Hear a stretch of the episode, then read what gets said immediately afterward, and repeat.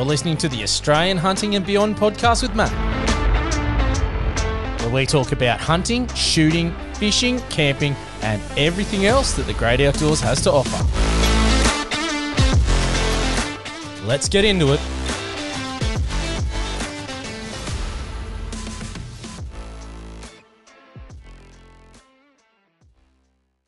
I'm super excited about this one because as a PE teacher, we look at, you know, adversity and resilience and this story, this gentleman I've got on tonight, he's the epitome of this. Um, I'm, yeah, I just can't wait to to get right into it. So tonight, Derek Demun is with us all the way over from the US, and I believe it's California. Am I right?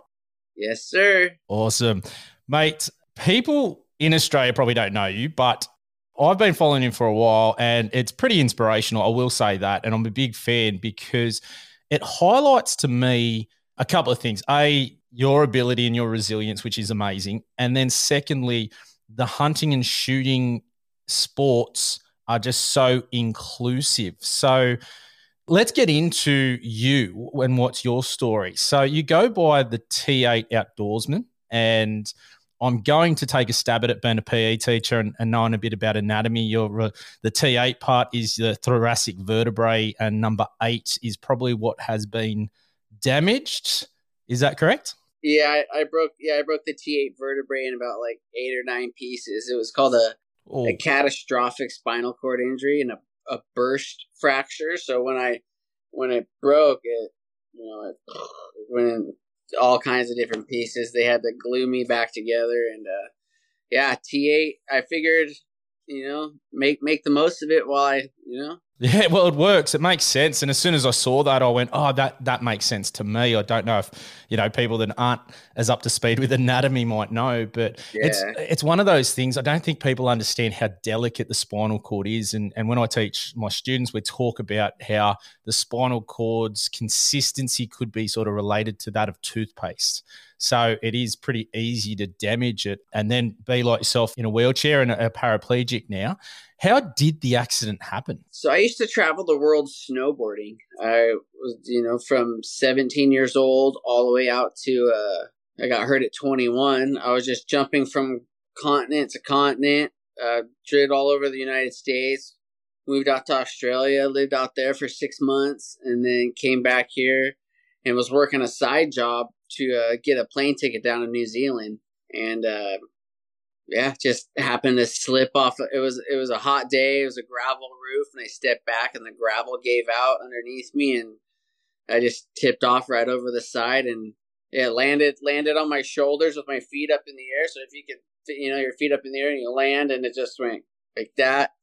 Spine broke, and uh, instantly, I knew instantly I was paralyzed, and uh, yeah, it was tough, man. It was tough first couple years, dude. Not gonna lie, it was absolutely catastrophic. But um, eventually, over time, things just, you know, you realize you got, you know, you got to pick, pick, pick your head up, pick your feet up, and just, just keep going. You know, no one, no one out here is gonna save you. You know, you got, you got to do it on your own. People are out there; they'll help you, they'll give you a hand, they'll lead you, they'll show you the direction you got to go, but it's up to you to find that inner strength and to um, yeah, it's just to find the resilience and just keep on keeping on, keep on going. And mate, credit to you because you, you have, um, as I said, embodied that and, and, showing that. So that's really great to see.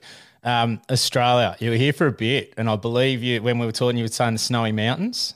Yeah, I lived I lived in the, the ski town of uh, Jindabyne. Yeah, great spot beautiful, man. My I had my balcony was overlooking the lake, and uh, it was just gorgeous. And I was out there, and I was I was 19 years old, and worked up. Uh, I was I was a dishwasher. I I you know I got to snowboard all day, wash dishes for five six hours at night. At that point in my life, was like if I had food and a roof over my head, that's all I cared about. I you know like that's that's all that mattered to me. So yeah, I've worked. Uh, I was riding up at Perisher, and uh, it was fun, man. It was it was a great time. A lot of great memories out there.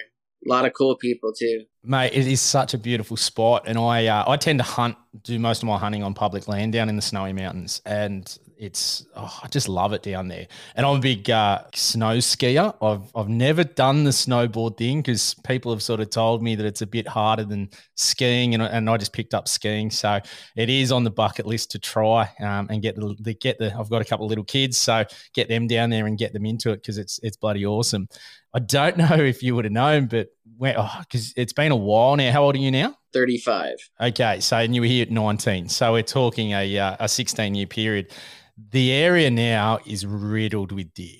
Really? It is unbelievable. Yeah, yeah. So fallow deer are probably the main ones down there. And when you're driving up to the mountain, so I used to stay halfway up the mountain and you'd be driving up of a night and you just, oh my God, the deer there and some of the racks on them, it's just awesome. Bet.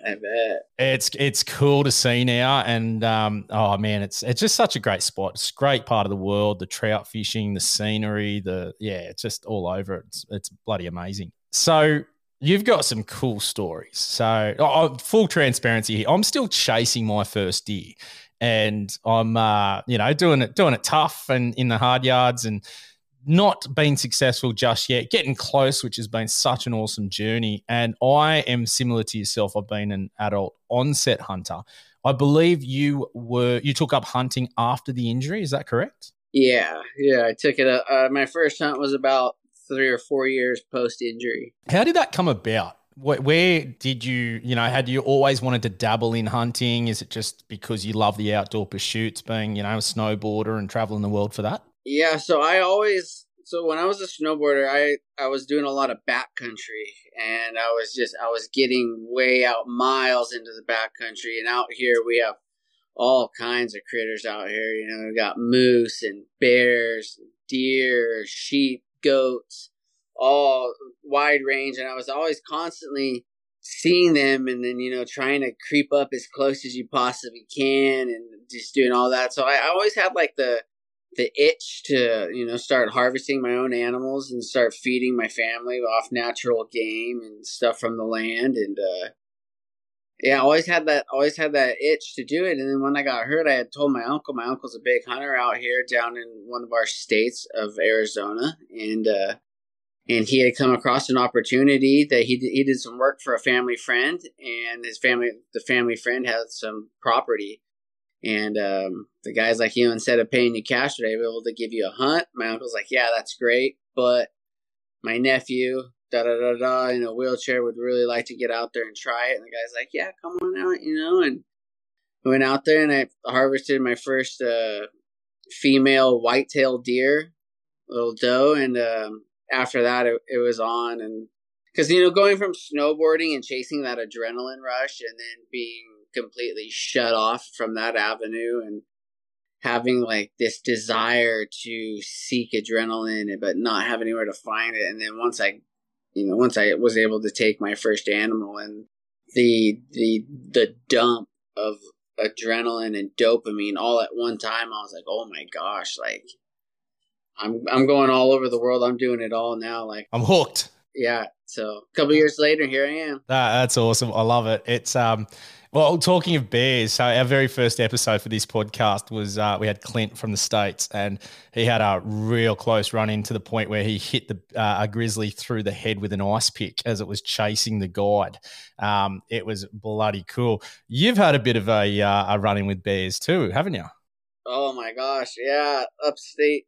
I ran into a couple bears, but my upstate bear in a in a in a a state we have in Maine. It's it's on the Canadian border, about two hours from the Canadian border, and uh, it's a it's a baited hunt. So what they do is they have these big giant barrels about the size size of a trash bin, um, probably three and a half feet high, and the the the guy I was hunting with, he was friends with the local pastry maker, so at the end of the day, the guy would get rid of all his his donuts and his pastries and stuff like that. So the outfitter, the guy whose property I was hunting on, got to take all those donuts, filled the trash can up, and uh, yeah, we're sitting we're sitting there, me and my dad, and we're sitting. I'm I'm sitting leaning up against a tree, and my dad is no more than four or five feet to my left, leaning up against another tree. A bear comes out quiet as can be. You can't. These things are silent. Those paws are super soft, and he he was on us in a, in a heartbeat. And then so we're watching him, watching him. He goes and he grabs his donut, and he goes about 10, 10 feet to the left, or probably trying to think. Y'all go by meters out there. Oh, it's, yeah, it's three three meters. Let's go three meters. He went three meters off to the off to the left and was eating his donut. And then I don't know the proper term for it, but he le- he had this loud yelp. He's like roof, and he turned around 180 degrees and ran as fast as he could. Well, what's 180 degrees downrange of this bear is me and my dad. and every foot paw that hit the ground was thud, thud, thud, thud, thud, thud. Like you could feel the earth move, like every, like it's boom, and we're like, oh shoot. And this thing was on us like that. So about from where we were sitting to where that that barrel of donuts was and the bear was was probably 11 meters um so this bear was on us like that he was he got to it he got to within five feet of us and he didn't know we were there because we were camouflaged we had our scent killer. We're we're hiding behind our little makeshift. We put branches and trees in front of us to kind of give that depth perception of us looking natural. And uh and he got within five he was gonna run right between me and my dad. And like i said me and my dad are no long no more than a meter apart. Like we were super close to each other. And he if he would have hit my dad, like my dad was leaning up against a tree and that bear was running full speed. If he would have hit my dad, you know, you got a, a fast moving object running against something that's still. It, my dad would have been dusted. He he would have been definitely broken bones. Oh, he would have been very injured. So what had happened is he got about two feet out from me, and I go, I threw my hands up. I'm like, "Hey, bear!" And I screamed it, and this bear hits his brakes all four feet at once, kicks up all this dirt and and sticks and my dad my dad you know goes like this for all the dirt and stuff like that the bear looks up at me and his he's already scared from whatever scared him down range to make him turn and run. His eyes were the size of you know shoot his eyes were huge. And he looked at me and he he was scared and went and he turned. But when he turned he turned right. What's laying there is my dad. So my dad's back is up against the tree and his legs are out like that. So my dad's sitting like that against the tree and his legs are flat like that. My dad's hands are up due to the due to all the debris getting thrown in his face. And the bear turns 90 degrees and what's 90 degrees to his right is my dad. So this bear jump thinking my dad's a log or something. He jumps over my dad and and brushes up against my dad's arms that's how close this bear got. His fur brushes up against my dad's arm. My dad's arm like this. Bear gets over and he takes off running. Just takes off running. And I look down at my dad. I'm like, my dad's just staring at the ground like this. I'm like, Dad, Dad, Dad. and like that the fourth time, my dad just looks up at me and goes, That was a big bear. He Just spooked. I've never seen him so scared in my life. Like my dad's eyes were that big. Now he's like, that was a big bear, dude. And I just died laughing. I almost peed myself. I was laughing so hard. He was, my dad, his hands are like shaking, dude. That was big bear. He's like, oh, he's like, I've never been that close. That thing was right on me. His fur brushed up against me. Da, da, da, da. But what had spooked that bear was another bear that came in. So we're both pumping on adrenaline and we're like, oh my gosh, no way that just happen. And this other bear comes in he's not much. The first bear was probably, I don't, I don't know. Out we go by pounds out here. It's probably 110 pounds. I don't know what that is in kilos. Probably, uh, probably 45 kilos, somewhere around there. Yeah, so something like that. And then um, the the other one was not much bigger. Let's go 50 kilos. And um, and I have so much adrenaline pumping through my body, and then I I go and I, I put my optic I put my optic up on on the deer, and I, I got that scope that close to my face, and when I when I shot the the bear, that next bear that came in, I was like, oh, he's bigger. I'm taking him. And I did that, and the scope smacked me right in the face, and it split. It split. I don't know if you can see it. It split me right here, right down the yeah, face, yeah. dude. And I have a video on my Instagram. I am leaking blood off my nose, off my chin. It's all in my teeth. I'm wiping it like this, trying to get it off of my face. You know, I got blood all over me, but I'm I'm cloud nine. I'm like, I just shot a big bear. Like, oh, I'm so, I was super stoked, dude. Like, it was so funny. And I'm like covered in blood. I'm like, Dad, dude, my dad's behind me. He's like, Yeah, dude. And like, we get up, we get up to the next, we get up to see the bear. He's not much bigger, but he's a little tiny bear. I'm like, Oh, darn, dude. Like, this thing's the size of like a dog. I'm like, but whatever. It, was, it was, it, it's the adventure and it's the storyline. You know what I mean? Like, it was insane. It was, it was, it was a cool story. And that, but the thing that bugs me the most about that is I had a GoPro on me, a GoPro head mount and I look I was looking at it before I got out of the car and I was like, I'm just gonna leave this here on the dashboard. Dude, if I would have had that GoPro on my head to catch that entire sequence, oh my gosh, it would have been epic footage. I kick myself to this day and I'd never go out into the field without a camera strapped to my head. Lesson learned, lesson learned. that would be cool footage. I am absolutely fascinated with bears and especially Beautiful. close encounters and I um yeah, I just froth on it to be honest. But man, I can understand your dad just having it brush past him in shock. That's uh, I don't think it matters how big or small the bear is. That's a full on yeah. turn of events, and especially I think yesterday I saw that um, two hikers and their dog were killed by a grizzly. Um, somewhere over there, and and there was another one. Um, happens a lot. Yeah, it happens quite often, and it's very funny. It's it's such a. I look at it and go, I hear Americans generally say, "Oh, you guys have got so many dangerous animals because we got snakes," and it's like, man, they're they're tiny, and realistically, you can wear gaiters to protect yourself, and I'd much rather deal with snakes any day of the week than over there. You've got bears and wolves and mountain, lions, and yeah, man, like such a different level of uh, of predators. Whereas the snake's not really, you know, predating on humans. You might step on it, and it might, you know, aggravate it. That's that's probably where they're going to attack you, but they're not actively hunting you out like some of those other things you guys face over there. That's uh, yeah, it's a different. Level. I'm I'm like most of the time bears will will especially black bears they're the smaller the smaller species of bears they'll most likely take off running unless you know you're a it's a mom guarding its cubs or guarding a food source. Brown bears and grizzly bears are are more they'll more stand up to the they'll they'll tend to run too but they'll more stand up and and uh defend defend themselves on their own because they're absolutely gigantic animals, man. But um, I would say mountain lions are the, for me personally, the scariest predator out there because they are so quiet, so silent. They'll be 10 feet above you, laying on a rock, just watching you, and you'll have no idea it's there.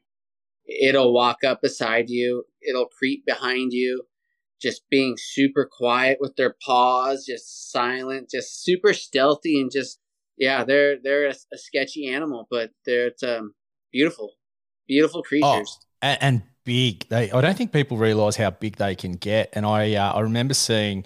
Uh, Derek Wolfe, he's ex Denver Broncos player, the mountain lion he took, and he's a big boy. You know, he's on the uh, defensive team there, and, and he's a big unit. And him holding this damn thing, it was just massive. And he took it with a bow, which is pretty cool. Mate, you don't just hunt with the rifle, you use a bow and a crossbow as well. And what's your favorite out of those and why? I would say my compound bow, just because it's a whole. With the rifle, you can you can shoot something out way off in the distance, you know, it's not but the bow and arrow is it's a whole nother game of stealth and it gets you closer to the animal. You have to be quieter. Your camouflage and your scent has to be way more on point because obviously because you're that much closer to the animal. I mean, crossbows are cool too, but I'm not gonna lie, crossbows tend to scare me, man, because they got there's a lot of power back in that cord, and if you accidentally hit something you're not supposed to and that thing shoots off, um, my uncle took off his thumb. I had a friend take off the tip of his finger. Those those things are no joke. So I tend to stay with my my bow and arrow, my compound bow, and uh, it just it just gets the the skill level and the the challenge is that's that's what we're there for. You know what I mean? Yeah, we can get an animal, we can you know, we can kill, we could do whatever, but it's it's the adventure, it's the silence, it's the being out in nature and just, you know, yeah, man, it's it's the bow and arrow is definitely my my route to go. Definitely been blessed to take a couple animals with that and uh I got one with a crossbow too, don't get me wrong, but it's uh yeah, the bow and arrow, I think it's a lot funner. I uh, I feel you there. I love just shooting it. Like I've, I can do it here at home, and it's just just so peaceful and relaxing when you're just getting out there and letting arrows fly. And it's something therapeutic. That, um, it is. I, it's thoroughly enjoyable, and you touched on it there too. Just being out in nature. Like I, um, I was sitting there the other day because I went for a hunt last week, and it was just I come from a city. I'm, I'm, guessing you're similar over there in, in Cali, and it's hustle and bustle. It's fast paced. It's you know you just you're always on the move, and especially nowadays, just technology and you know there's there's positives because you and I are talking now from the other side of the world, and that's a, a great thing. But then I also love that disconnect and getting away from the tech and just going out to the bush. And I tend to pick those spots on um, where I hunt, which hasn't got phone reception and it hasn't, you know, I am disconnected because then you just get out there and you see things that just like you know one of my favorite all-time experiences was i was just sitting there and i had an echidna just walk up and go through my legs um, because i was just a part of the bush it didn't even know i was there and right. you know things like that there's yeah. so many people you sit there and go you know how many people has that happened to and that's the beauty of what we do just being out there and and then the the rest of it's just on top of that's a bonus for me. Like i just i love that adventure as you said getting out there and and putting yourself amongst nature. It's just so great. What have you harvested and what has been your favorite? Because i i'm dying i've been over the states a couple of times and the wife lived there for a couple of months and we uh she she, she was in new york city so we did a bit of a travel, went up north, and and that was cool because I saw a heap of whitetail deer. We drove up to the Grand Canyon, not Grand Canyon, sorry, drove up to Niagara Falls, and uh, seen a heap of whitetail. I was sitting, you know, we, when we were going up, that was so cool, just seeing all these awesome deer. And then I'm super fascinated and I love turkey hunting, just watching it and the gobbling and things like that. And then the elk are just next level you know, what have you been able to harvest over there and what is also on the list? So I've, uh, I don't know if you can see that right there is my first archery kill. That's an, an antelope. It goes by antelope, pronghorn, speed goat. Um, they got they got several several different names, and then that's a whitetail buck. That's my biggest whitetail. I've gotten several whitetails, several antelope. I've gotten a black that black bear that I told you the story about. Um, I got a, a, a big hog. We have a really bad hog problem out here in the southern states, and I got about these 350. I go by pounds. Um, kilos. That's all good. Just throw the pounds. It's 2.2 pounds per kilo. Yeah, it's a 350 pounds. A giant, giant pig. Um, I got a an alligator I got an alligator with a with a harpoon and a cross crossbow and a harpoon. Um, yeah, that's that's what I've been putting up so far. Um, I've got an I've got an elk. I got a, a female elk. That's a, a, strictly meat hunt. You know, I'm not going for any big racks or anything like that. Just putting food in the freezer for the family. Uh, and then this this winter, I got we're going. We got a it's a Coues deer and or deer, however you want to say it. It's a sub small a species of sub whitetail.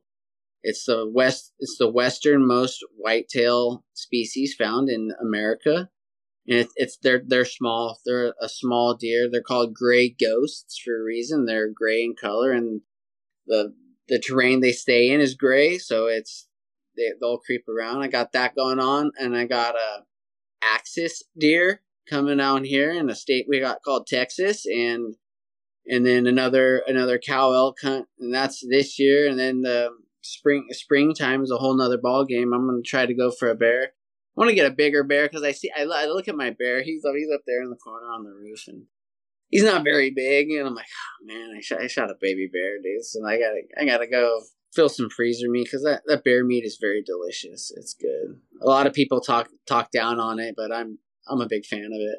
Yeah, it's on the list for me to try. That's for sure. You uh, you mentioned Texas there, and I know we've been talking. You're more NHL, but I'm a, a massive NFL or gridiron fan, and I go for the Dallas Cowboys, which has been a, uh, a rough ride over the last few years, but that's cool.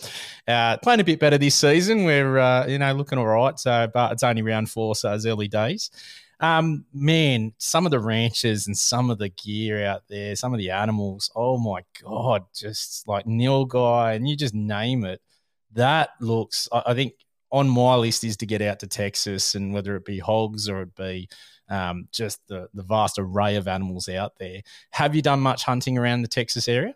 Yeah, so I got to do my funnest hunt of my life was out in Texas. I got to do hog hunting out of a helicopter.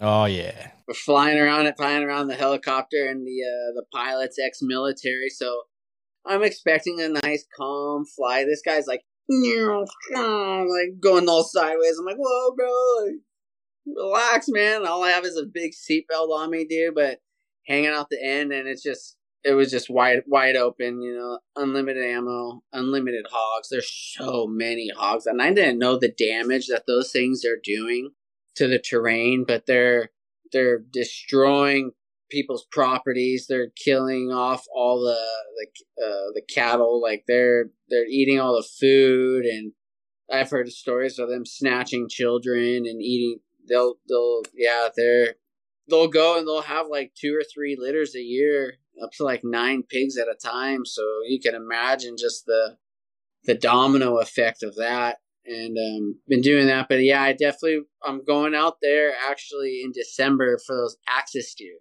So the cool thing about Texas is that they have a lot of exotic ranches. Like a lot of these animals that you see over in Africa, oh, you can find them in Texas as well. So if you don't have that kind of money to go down to Africa and all that, it, it ends up being a lot of money with the airplane, the stay, the hunt, the taxidermy, all that ends up. So you go to Texas, and a lot of these ranches have eh, these exotic animals out there, and um, so I'm excited to go out there, you know, and uh, t- touch base on that that terrain again and see see what I can uh, fill my freezer with. Yeah, that's cool. I uh, yeah, I'm envious that Texas is just. I, I, guess if there's any spot in the world I could probably want to live apart from where I do, it would be Texas. I think it's it's got everything that I want, whether it be the hunting, whether it be the uh, the footy, you name it. I definitely know about pigs. We have a, a, feral pig problem down here, and they are everywhere. And as I said, I was just out the last um, last week hunting in the snowies, and I didn't see any pigs. Uh, got a few on game on my trail cams, but I just man, they turn up the ground, and it's so easy to see their diggings and the damage that they do. And as you said, they breed prolifically, like it's it's nuts.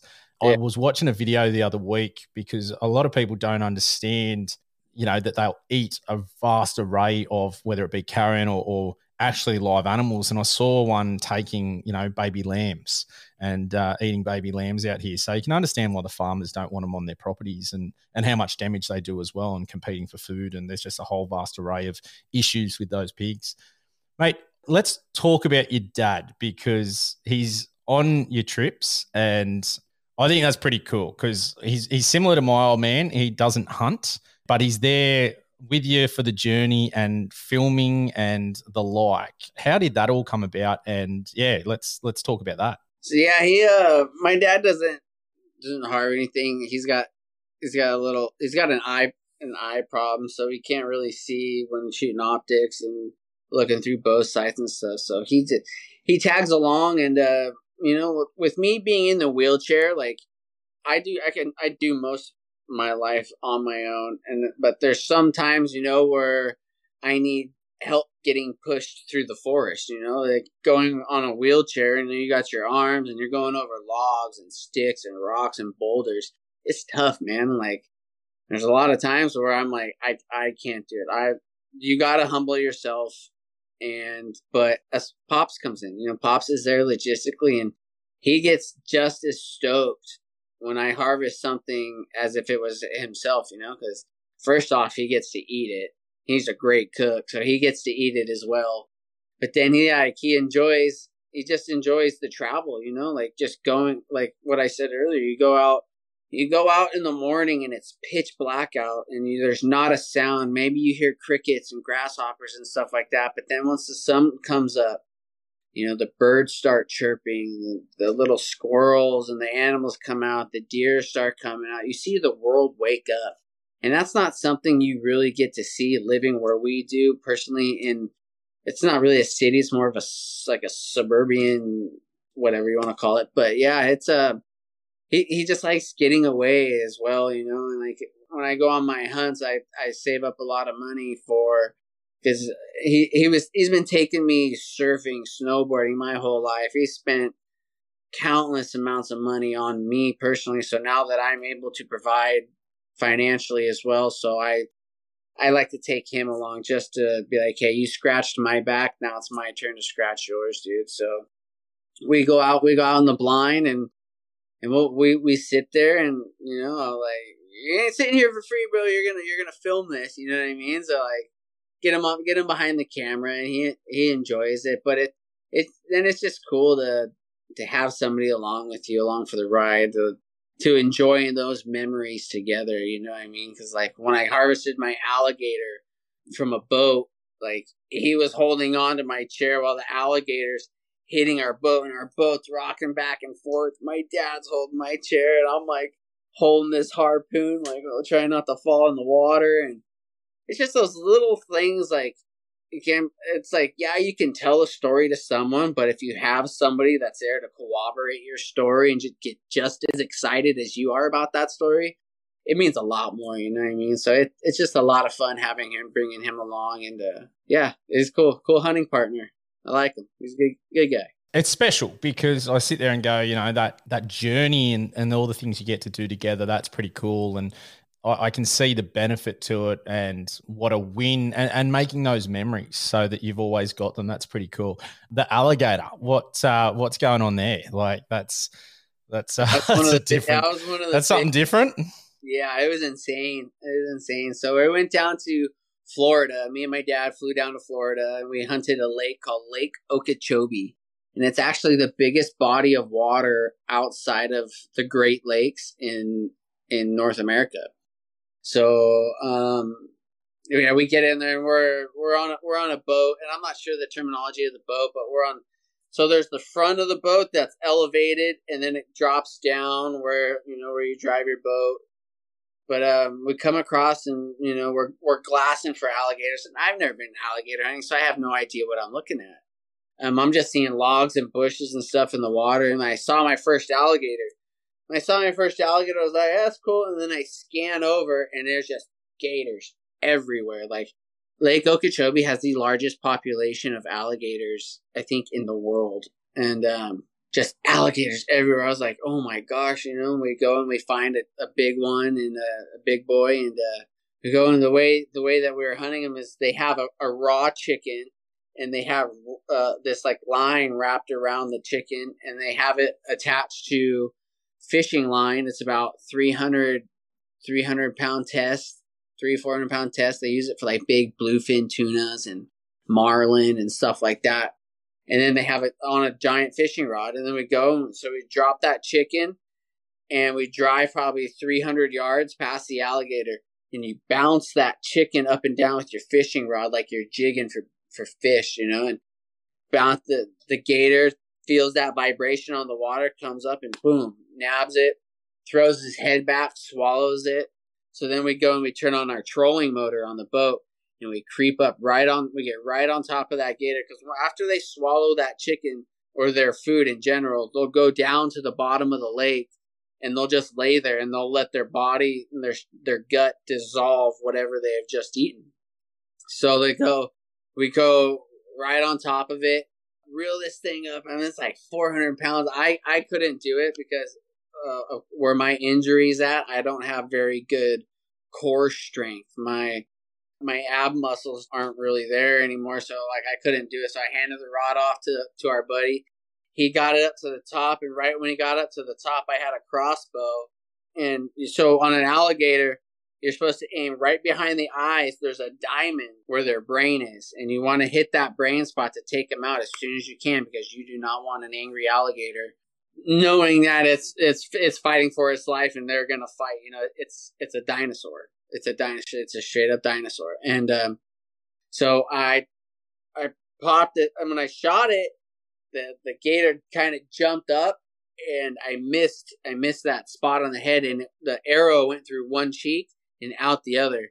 Man, he did not like that. This guy started thrashing his tail, bam, bam, hitting up against the boat.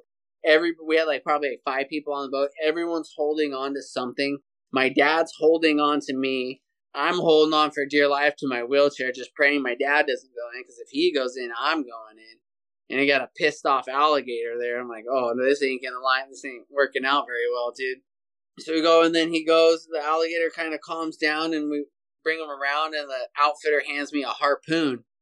It was probably a seven foot rod with with a big with a big broadhead on the tip of it, and I threw the I threw the harpoon, and I got I got him I got him in the good spot. I got him in the good spot, and uh, and he was kind kind of dazed. I didn't get it quite get him perfectly, so they, they brought him up close to the boat and they have what's called a bang stick. It's about a six foot metal rod with a shotgun shell, or in this case, we had a 357 Magnum shell at the very end, and you you stab it, but you, you know you stab it right in that brain part. You stab it, and that bullet goes off inside inside whatever you just hit. So bang, you know it goes it goes off right inside of his head. Water splashing all over me, and this this thing bellied up and we got him to the got him up to the boat. Outfitter goes up. He has a, a roll of electric tape, wraps his mouth shut because that's the last thing you want opening up at the last second. You know when you're bringing him on board is the business end of the deal, dude. And uh, brought him up on the boat, threw him up on the boat, and uh, he he was about as long as the boat. We were on a 19 foot boat, and this gator measured out 11 foot six inches, so it's close to 12 feet. It was a big boy. I have that entire encounter of that alligator hunt on my Instagram. If anyone interested here and would look watching it, um, yeah, it's uh, it's on there and it's is pretty pretty intense. And you know what? Like when everything's happening, like you're thinking like, oh my gosh, this is like 10, 15 minutes long. But in real life, it was probably four, five minutes, maybe. You know, like but um, it all happened so quick, and like I can remember every detail. I remember what what kind of birds were chirping, the, the water, like you know, like what was I wearing, what my dad was wearing, everything. You can remember everything. All the little details are like etched in your memory forever and ever. And so it was intense, man. And like so the the only part of the alligator that's really edible are the cheeks and the tail. You can eat most of the alligator. I know there's probably gonna be some alligator hunters out there. Oh, you can eat the whole thing, but um, and my what I was able to do when we skinned it out, it was like a really strong rubber. Like the entire alligator is just like a rubber. Like the things that the things made to kill. It's a it's a dinosaur and it's an absolute lethal machine, you know. And so I just kept the tail and I kept the cheeks and um, I just I don't have a you can deep fry a lot of it. That's how most people eat the alligator. But uh, yeah, he's a beautiful, beautiful critter. I went and I I got him turned into a rug. I got a I got an 11 foot alligator rug on my wall. I'm actually looking at him right now. I'm like, just beautiful, beautiful animal. Just I didn't know like how often am I going to go and hunt a dinosaur? You know, I want to do it justice. So I, yeah, he's, he's just beautiful animal. Intense, intense situation. It was just another, another cool story in the in the books for sure. We have crocodiles down here, obviously, salties and freshies, and um, they are one of my favorite meats to eat. The tail, as you were saying, just tail steaks is just fantastic. I sort of say it's a bit of a cross between chicken and fish in flavor and, and similar sort of texture as well, I suppose, if you had a combination. Because they're uh, down here, we have them as, uh, you know, classified as a protected species like most of our native animals they just breed and breed. And as you said, they're like a dinosaur. They're the perfect killing machine um, that's just been perfected over generations. And their their numbers are so big, and I it always shocks me a little bit as to why we don't harvest them or have some sort of um, you know, selling hunts to to be able to harvest them and utilize both the animal and their meat. We instead we breed them in farms and things like that for for that purpose. And it's uh yeah, it, it's always been something that I sort of struggle with. Going, we've got this perfectly sustainable resource out in the bush, but instead we're going to farm it and let that because nothing's killing them. They are the apex predator, and I I sit there and go, I am a big fan of the North American conservation model. I love what you guys do over there with the tag system and the money going back into conservation and the tax on all the uh, ammunition and firearms that go to it too. It makes sense, and you know, it's just such a a great contribution that hunters make back to the, the the wilderness. That's that's a win for everybody in in my mind. Mate, you got some cool stories and you've had some pretty cool experiences. What has been some of the other side of the coin, some of the challenges being in a wheelchair and hunting? Because, you know, I'm, I'll put my hand up and say there's times when I'm walking up hills, I'm noisy and, and things like that. I can't even imagine what it would be like in a wheelchair to be out hunting compare, you know, because I, I battle sometimes myself. Yeah, I, uh, I tend to stay away from hills, obviously. Um, stick to ravines and flatlands, and I tend to aim more for um, food sources and water sources, and uh, yeah, so that's the main thing is having a wheelchair that's able to access that kind of terrain. My first my first wheelchair was not it's, it's a regular wheelchair. The problem is is wheelchairs have four wheels. You got your big wheels that you sit on, and then where your feet go, you have a little tiny wheel, and those are called your casters. Those tiny wheels are the ones that dig into the ground and prevent you from going places. So I've had to, you know, save up money, invest, engineer one to where now my off road chair, I got casters that are the size of a basketball pretty close. And uh, that helps out. But yeah, it's a, a lot of it is just the terrain. There's a lot of terrain that we're not really you can't access. I'm I'm gonna be real. Like you could, you could. Don't get me wrong. Where there's a will, there's a way.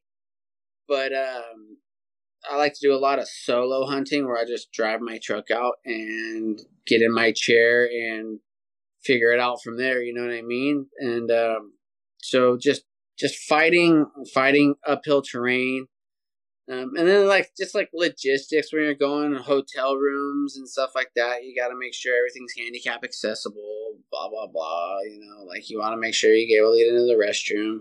A lot of the doors and places are skinny, and your chair's that wide, and the door's only that wide, and run into a lot of problems like that. And then it's just mainly it's just the the travel, dude. The the getting the getting around, and it's it's a humbling experience. I'm not I'm not gonna lie, man. Like there's a lot of a lot of pros to getting out into the field, but it's also like a strong reminder that like, hey dude, you're in a wheelchair, bro. Like you're not you're not gonna be able to do what you wanna do, how you wanna do it, where when all you wanna do. I mean like there's a level of humbleness, dude, that you have to realize that you're not going to be able to just get up and hike. Oh, like, oh, there's a a deer way up there, like, cool, he's way up. What am I gonna do about it? You know what I mean? Like, I can't get out there and walk. But now, like, what I've I've also just recently invested in, it's called a track chair. I don't know if y'all have heard of that. I haven't. No. It's a wheelchair, and instead of the wheel, it's like it's like a triangle, but it's like tank treads, like an army tank. Oh, yeah. Treads on them, and they have and they have um, motors on them, and with those, you can smash up hills, and they got little joystick. You smash up those. So I can't wait to get one of the, to get that and to see where I could get deep and with the, with one of those and um, see because I have I have several fans friends out here. We're in a we're, we got a nice little community going on of us outdoors outdoorsmen who are disabled and in wheelchairs, and uh, several of my friends have them, and like they. It, it's a, it's a game changer. It just gets you to a lot of places where you like I'm I'm a big gym guy. I go to the gym. I try to work out as much as I possibly can so I could be as fit as possibly can so I can get myself into positions to hunt. That's my whole reason. Like I don't care about looking good. I don't care about being skinny. Like I want to be strong. I want to be able to push myself into spots that I need to get to to accomplish my goal. I got a goal out there, and you know my my family's dedicated or believing in me to bring home food for them. So I'm going to do whatever I possibly can. And um, yeah, I was just say I'll just say the logistics behind the type of wheelchair you're able to access and have. And with with that new wheelchair I've got and the other wheelchair I've, I've got, I'm going to start. From my goal out here is to personally open up an outdoorsman outfitter type deal to help people in wheelchairs be able to get out there and just just to be able be able to hunt be able to do what they can do with these wheelchairs. Because i don't want i don't want to have my wheelchair and then me sitting on my wheelchair when there's somebody out there in my position. Like man i wish i could do that but i don't have the opportunity or the right equipment. Well i got the right equipment so you contact me and we'll we're gonna get it done dude. We're gonna get out there we might not get an animal of a man, but I will get you out there and we're gonna we're gonna freaking crank on it, dude. So I would say I would say more it's about the logistics behind your your equipment. Yeah, I love it. I love that advocacy for you know people like yourself and wanting to expose them to nature and give them opportunities. That's just such a, a fantastic thing. You touched on there, and I was able to resonate a little bit. Like obviously that you know we're obviously different, but the humble side of it. And I, I get that from nature. Like when you're out there and you're in the middle of nowhere and you sit there and go, hey, if something goes wrong here, I'm in big trouble. You're like, not the top dog. You know, you're not the top You're not. No. And, and that, it, it does give you that sense of, you know, humility and understanding that, you know, for all the great things that humans have, we can still be so vulnerable. And I love that sensational that feeling because you don't really get it in your day to day life. So I can see that connection not only with what you um, you know face on a day to day basis, being in a wheelchair, but then also in the wilderness or in the bush as well. It does make a lot of sense. And look, you also touch on there. I I love the gym. I've got a gym here at home, and because as a PE teacher, it's been a, a, passion of mine. I've been a bit slack since I had twins, and uh, that was a hell of a ride because you know I, I, was stupid enough to think, oh, oh, just two, they'll be right. It's only double the nappies, and and it didn't work that way. They'll sleep at the same time. That didn't work that way, and so I uh, I haven't been as good as I, I wanted to be. But they're getting older now, so I'm back in the gym and back running, and I, I just love it. And it it is the driving force too. I, I, look at it similar to you, setting those milestones or those goals to be as fit as possible so that when you get out there for a hunt, you are in as best shape you can be to make it more enjoyable and to do more of it because you do get those smaller windows. Well, I do anyway. I, I tend to, you know, only have a small window in the school holidays to get away and go for a hunt. I don't want to waste that because I'm I'm injured or I'm sore because I went out and climbed mountains for half a day. And that's one of the big ones for me. Does that really help drive you to the next hunt? And that's the focus point to hit the gym and, and keep training? Absolutely. Absolutely. And uh, just to see, like, it's the competitive nature behind dudes as well. Like, I see my friends in wheelchairs or whatnot, or not even wheelchair, you know, I see these guys harvest these animals. I'm like, man, like, I want to do that. You know what I mean? There's there's so many things where people are like, "Oh, you're in a wheelchair. You can't do that. You're in a chair." And I'm like, "All right, I'll take you up on that one. Like, and I just like I like prove people wrong. So I, that's definitely something. uh Yeah, it's it's just that that itch. Like, well, it's adventure. You know, what's around the corner. You know, like I've never been here. I want to go there. I've I can't. I've never done that. I want to do that. And it's just, uh yeah, seek seeking that next that next adventure because like i said like i used to travel the world snowboarding and adrenaline and stuff like that and like once you're in that kind of mind state and like that's what you seek after like it does it doesn't leave you.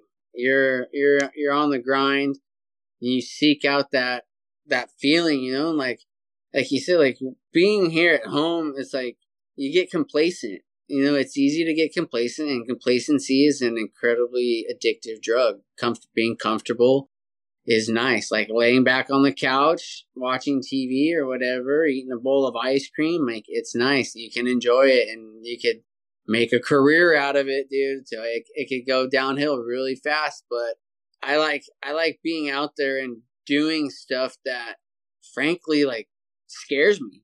You know, like I like going out there and like, man, like the only way you're gonna grow and and grow in life is by doing stuff that scares you.